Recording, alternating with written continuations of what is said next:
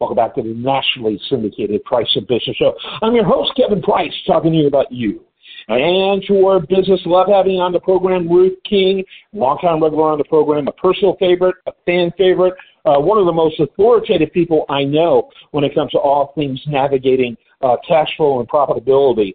Um, and, and really, she's a, a sage uh, teacher when it comes to all things business. Her books are internationally recognized and critically acclaimed. And uh, the, her books are meant to better your business, not for summer reading. Uh, and I love that. I, I'm busy. I got to get to the point. She gets to the point, and phenomenal. She uh, has an incredible video platform that uh, really is full of educational tools. Um, just so much. Uh, Ruth, you're very ADD like I am, and uh, you got so much going on. It's phenomenal. RuthKing.info. You finally made an umbrella website that has everything Ruth King everywhere.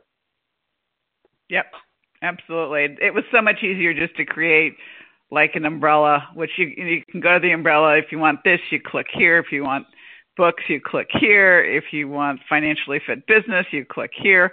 I mean, there's I mean, it's so much easier just to go to one place. Absolutely. Today's topic is phenomenal, very timely. Uh, positive cash flow, false sense of security. Um, you know, and and there are. It's weird in this economy. It's like uh, the best of times and the worst of times, all at the same time. And uh, you know, and there's a lot of stuff going on. Yeah, there's some difficult stuff. We both know a lot of businesses that are really struggling. Um, but but more importantly, it seems like the vast majority of businesses don't have a framework in which to plan for rougher times coming up or fully leveraging and taking advantage of, of uh, cash flow increase opportunities when they arise. So talk about that. Set the stage for us. Okay. So we all have busy times and slower times. I mean, all of us do. I mean, business is is never continuously constant forever. Um, I don't know any business, including McDonald's or any fran- you know fast food franchise, that's like constantly. There's always busier or slower months, and in the busier months, we have a tendency to get lulled into this false sense of security that since we have a lot of money in the bank, since cash flow is doing really, really well, that we don't have to worry about anything. We can just kind of go do what we want to do and we don't have to deal with everything. But uh warning, warning, warning, warning, warning. I, the last thing you want is to have this great influx of cash flow and then at the end of the quote unquote busy season, pay off all your bills and have nothing left.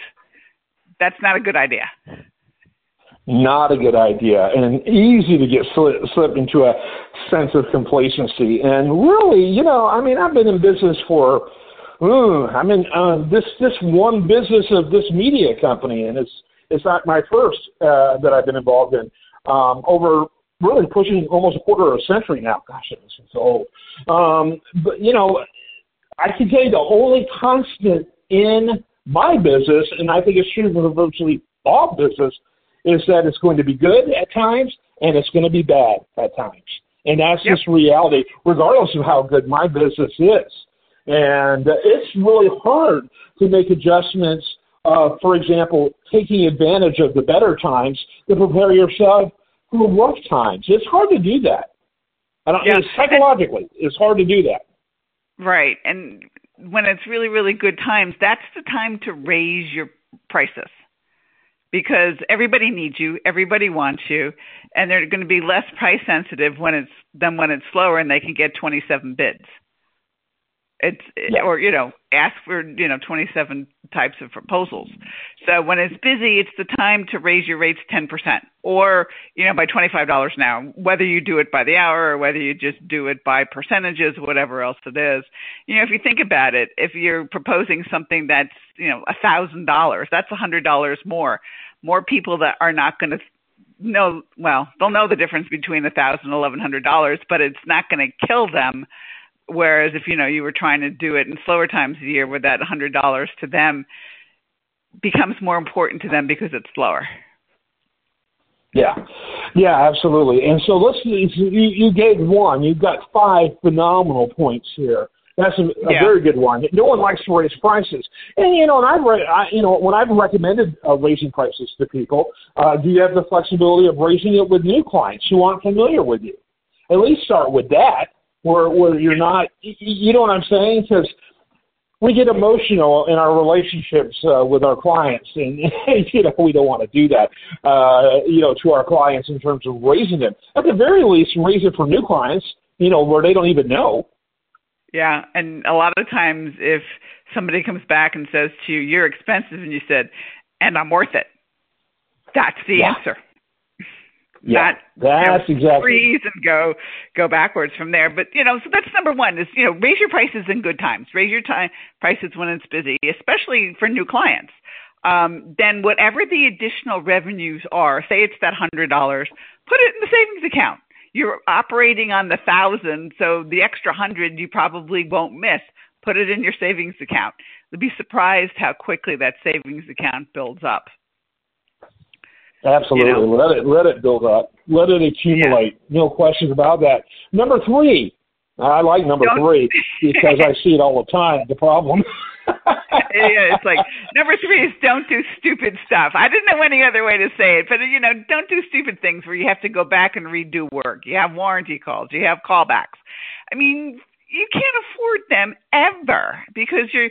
Yeah, I will not tell you who, but you know, I have um one a let's just put it a company has a lot of subcontractors that work for this particular company and the subcontractor screwed up and instead of making the subcontractor go back and pay you know and, and fix it they went back and fixed it so it cost them double which is nuts yeah, I'm assuming it's a phone company or a communication company of some sort.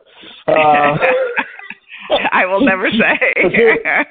Victoria said that said that. Um, number four. Number four. I feel like I'm doing a countdown. Number four. Yeah, number four is you have to have a recurring revenue program.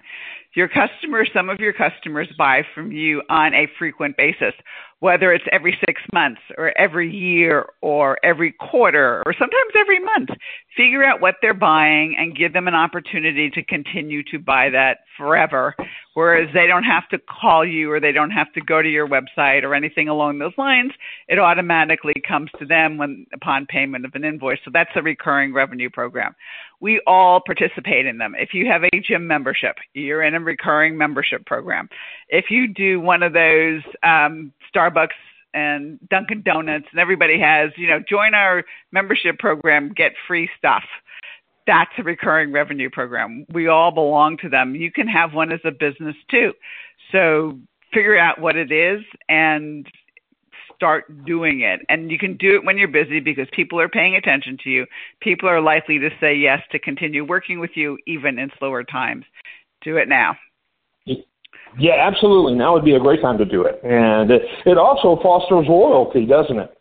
Yep, absolutely. And you know, if you're looking at some point in time to selling your business, having a loyalty program or a recurring revenue program or whatever you want to call it makes your business more valuable to somebody who's going to buy it because they know you have customers proof of customers who buy from you all the time and that makes your business more valuable to them, i.e., they will pay more um, because you have a loyalty or a recurring revenue program. It works. Yeah, absolutely. And number five, which is a phenomenal one. I, lo- I love when you, you uh, mention this.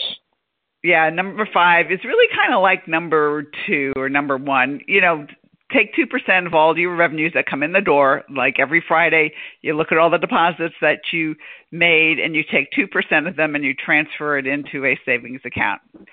It will not hurt you. You can still operate on 98% of what came in the door. Yeah, absolutely. No question about it. This is really uh, the business version of the ants versus the grasshopper. Be an yep. ant. That's all I can yep. say. Be an ant. All right. It is routine, so much better to be an ant. Info, always better to be an ant. Uh, RuthKing.info, uh, phenomenal. Look up the story if you're not familiar with it. I don't know if they teach kids that stuff anymore the last 20 or 30 years. Um, but uh, it's, it, it's very relevant that, that principles and character principles are as relevant today, maybe more so than ever. Uh, RuthKing.info, always check her out. She's got so much going on. Final thoughts, Ruth. Make sure that you don't get into lull for false sense of security when you have a lot of cash in your checking account and your operations account. It may not be profitable cash. Yeah, that's true. A lot of people are making money. They think they're making a profit. I, I, I, I'm always dismayed by your stories of people who, after two or three years, couldn't figure out why they didn't have any money. When they finally did the math, they realized the way they're literally losing money at pricing. I'm like, huh? Yeah. So yeah, Yeah. absolutely. All right, and, and not to get too preachy here, but a great scripture is uh, pride comes before the fall, and that's a great example of someone who is prideful about how well they're doing and don't prepare prepare for the rainy day uh, later. So make sure you prepare. And so, all right, very good, Ruth. Thanks so much. My pleasure. I appreciate it. Look forward to next time. I'm Kevin Price. This is the nationally syndicated Price of Business. Stay tuned for more.